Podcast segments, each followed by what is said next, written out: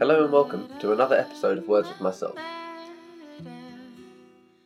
Fear is usually associated with a series of seriously negative connotations. We see it as cowardly or something that inhibits us. We see it as something that is to be avoided, something that is to be removed from ourselves. And many people spend a large majority of their life avoiding things that they are scared of or removing themselves from environments that induce this feeling of fear. People may even use it as this kind of earmark for things that they should and shouldn't be doing. You know, they might go to do something and be like, well, I'm terrified of this, so I'm not going to do this thing.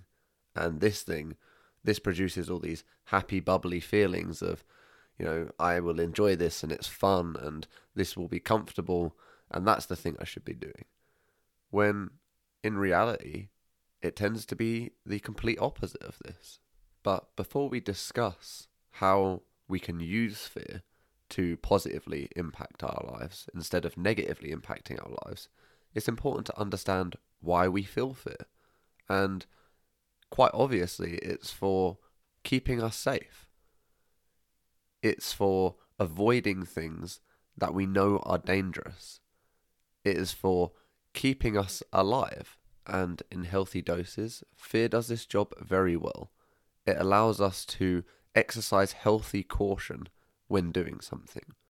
But now, as humans in the modern day, our awareness is so huge. We are aware of all of the things that can potentially kill us. We are aware of microbes and germs and diseases and astronomical threats and all of this other stuff that could potentially kill us any day. And this awareness has caused us to be on fear overdrive. And it is causing anxiety levels to go through the roof. And the fear is no longer healthy. We're not worried about things that are detrimental to us. We're not worried about things that are life and death, but we fear everyday things. We fear interacting with other humans. We fear others' perceptions of us.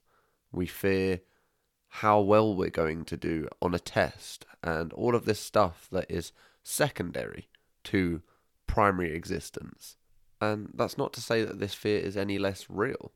To us, it is absolutely just as real as feeling like we are fearing for our lives.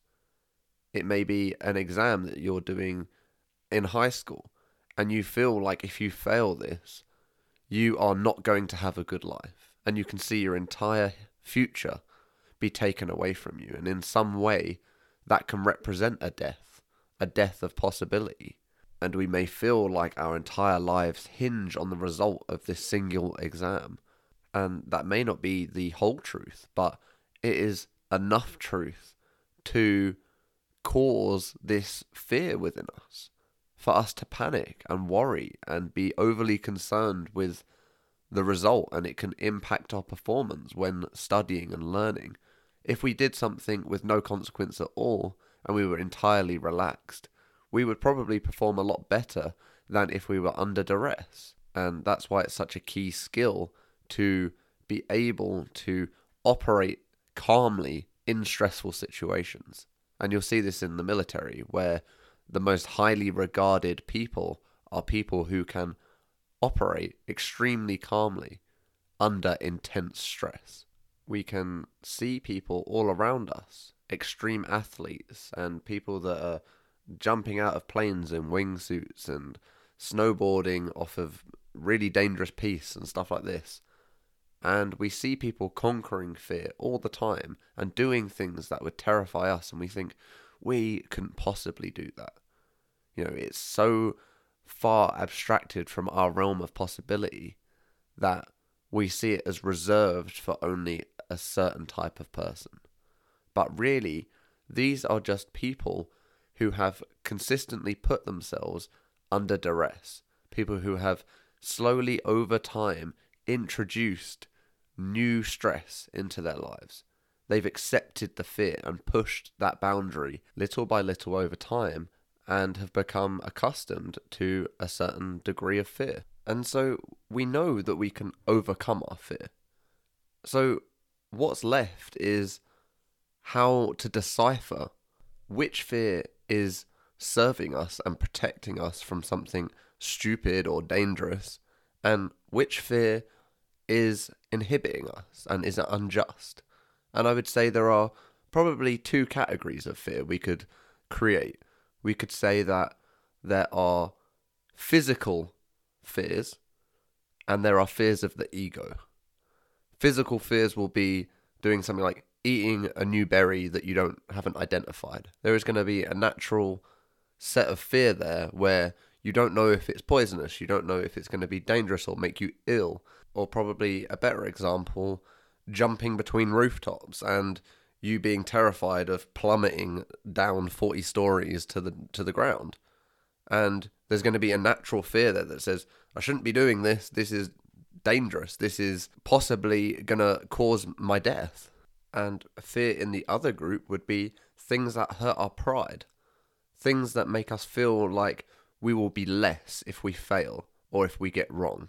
The consequences often lie in people's perceptions of us. We worry that people may look at us differently or that they may have a different opinion of who we are now. Both kinds of fear can be overcome, as you'll see with parkour athletes that are jumping between the rooftops or people jumping out of planes, and the other fear where people are going to a stand up comedy open mic and getting on stage and just giving it a go and trying their best. We can see types of overcoming this fear in all domains, and we know that fear can be conquered, that it can be ruled out.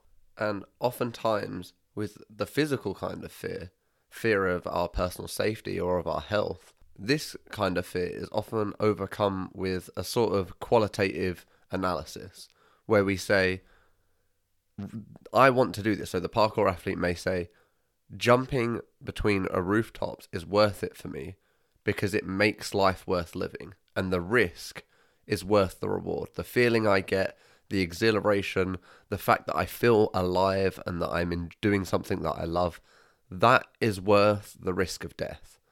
And if I do this and I die, at least I will die happy knowing that I died doing something that I loved.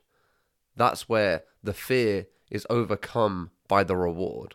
The fear is overcome by knowing that what we are doing is worthwhile. And that's why people can go to, to battle, where they know that the consequences of going to war or going to battle could be that they die or suffer extreme injuries. But it is worth it to them because in their mind they have this ideal that they are protecting something. They are protecting their family, their country, whatever it may be, depending on the battle. They're protecting something. They are fighting for something they know is worth dying for. And that's where that fear is eroded, usually because there is a worse fear. And in the battle case, it's I fear for my life and I fear going into battle, but I fear for the safety of my family more. I fear that my family may be killed, and that is what is driving me to overcome this other fear, this lesser fear of going to battle to defend them. And this reasoning actually extends to all kinds of fear, because even fear of the ego, if we say that, you know, being successful, doing something that we love, depends on us taking the risk of doing something like stepping onto an open mic stage and knowing that you're going to bomb a few times before you ever get a laugh.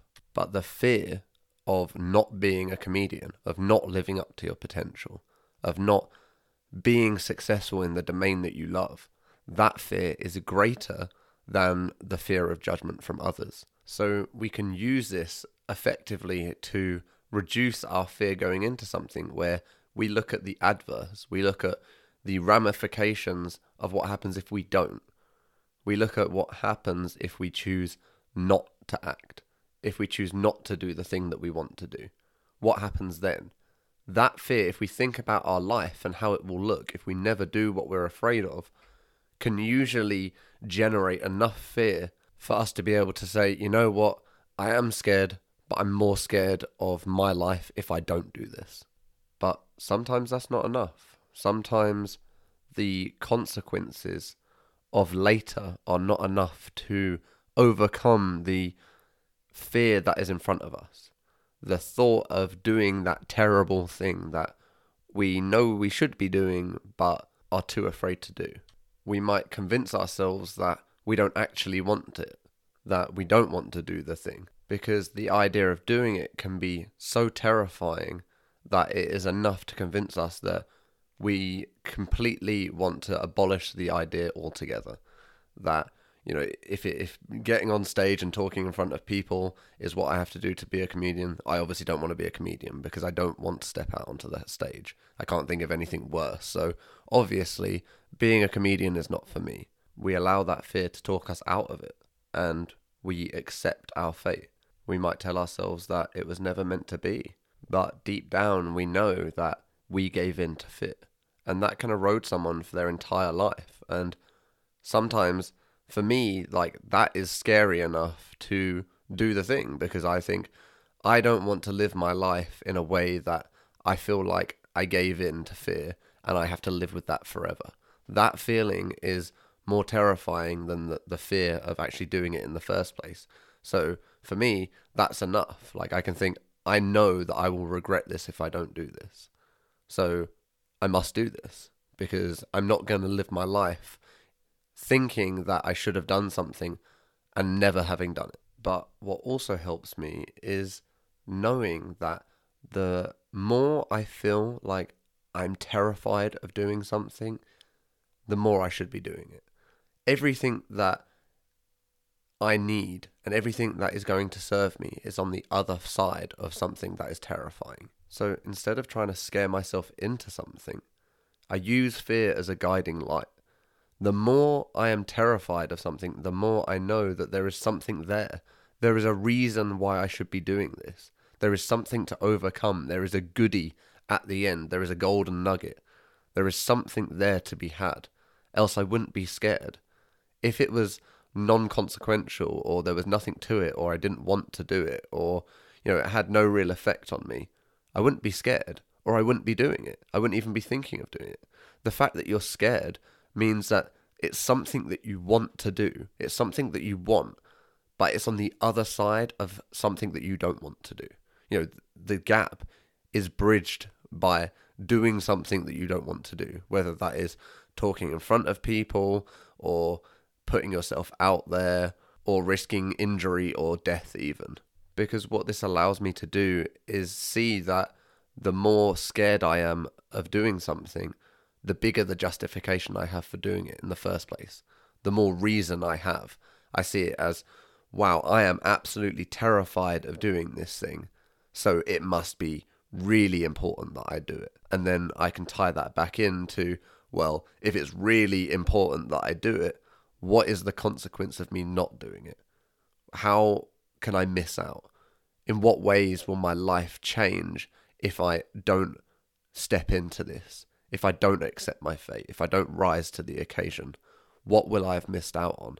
How much potential could I have squandered in myself? And when it comes to risk, we have to know and acknowledge that there is always risk present in life. You risk death just by waking up in the morning. That threat of death and your life coming to an end and everything coming crashing down, that is potential in every day. You could die right now. You could die in two minutes. You could die in a year or five years. You don't know. So, trying to avoid this, trying to keep ourselves alive and prevent ourselves from doing anything that could possibly cause death is in many ways futile. But also, what is the point of being alive if not to live? If not to take risks and enjoy life and do the things that we want to do and experience life. That is the entirety of life is risk. And to risk doing something is a risk. And to risk not doing something is a risk. All of it is risk. Life is risk. So whether you do it or not, there are going to be consequences, and you have to decide for yourself what consequences you're willing to accept. Because you may try, and the consequence for trying may be that you don't succeed.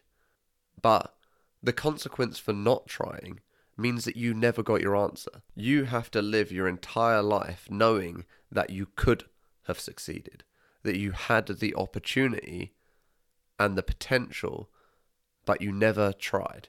You never even gave yourself the opportunity. And for me, that is worth risking it all. I know that nothing is permanent. I can't take any of this with me. So why not risk it all? Why not gamble? Why not put your chips on yourself and bet on you and know that no matter what, you gave life a good go. You did the best you could, and at the end of the day, you may not have always won, but you never backed down. And for me, I can make peace with the fact that I didn't succeed, but I could never make peace with the fact that I never tried.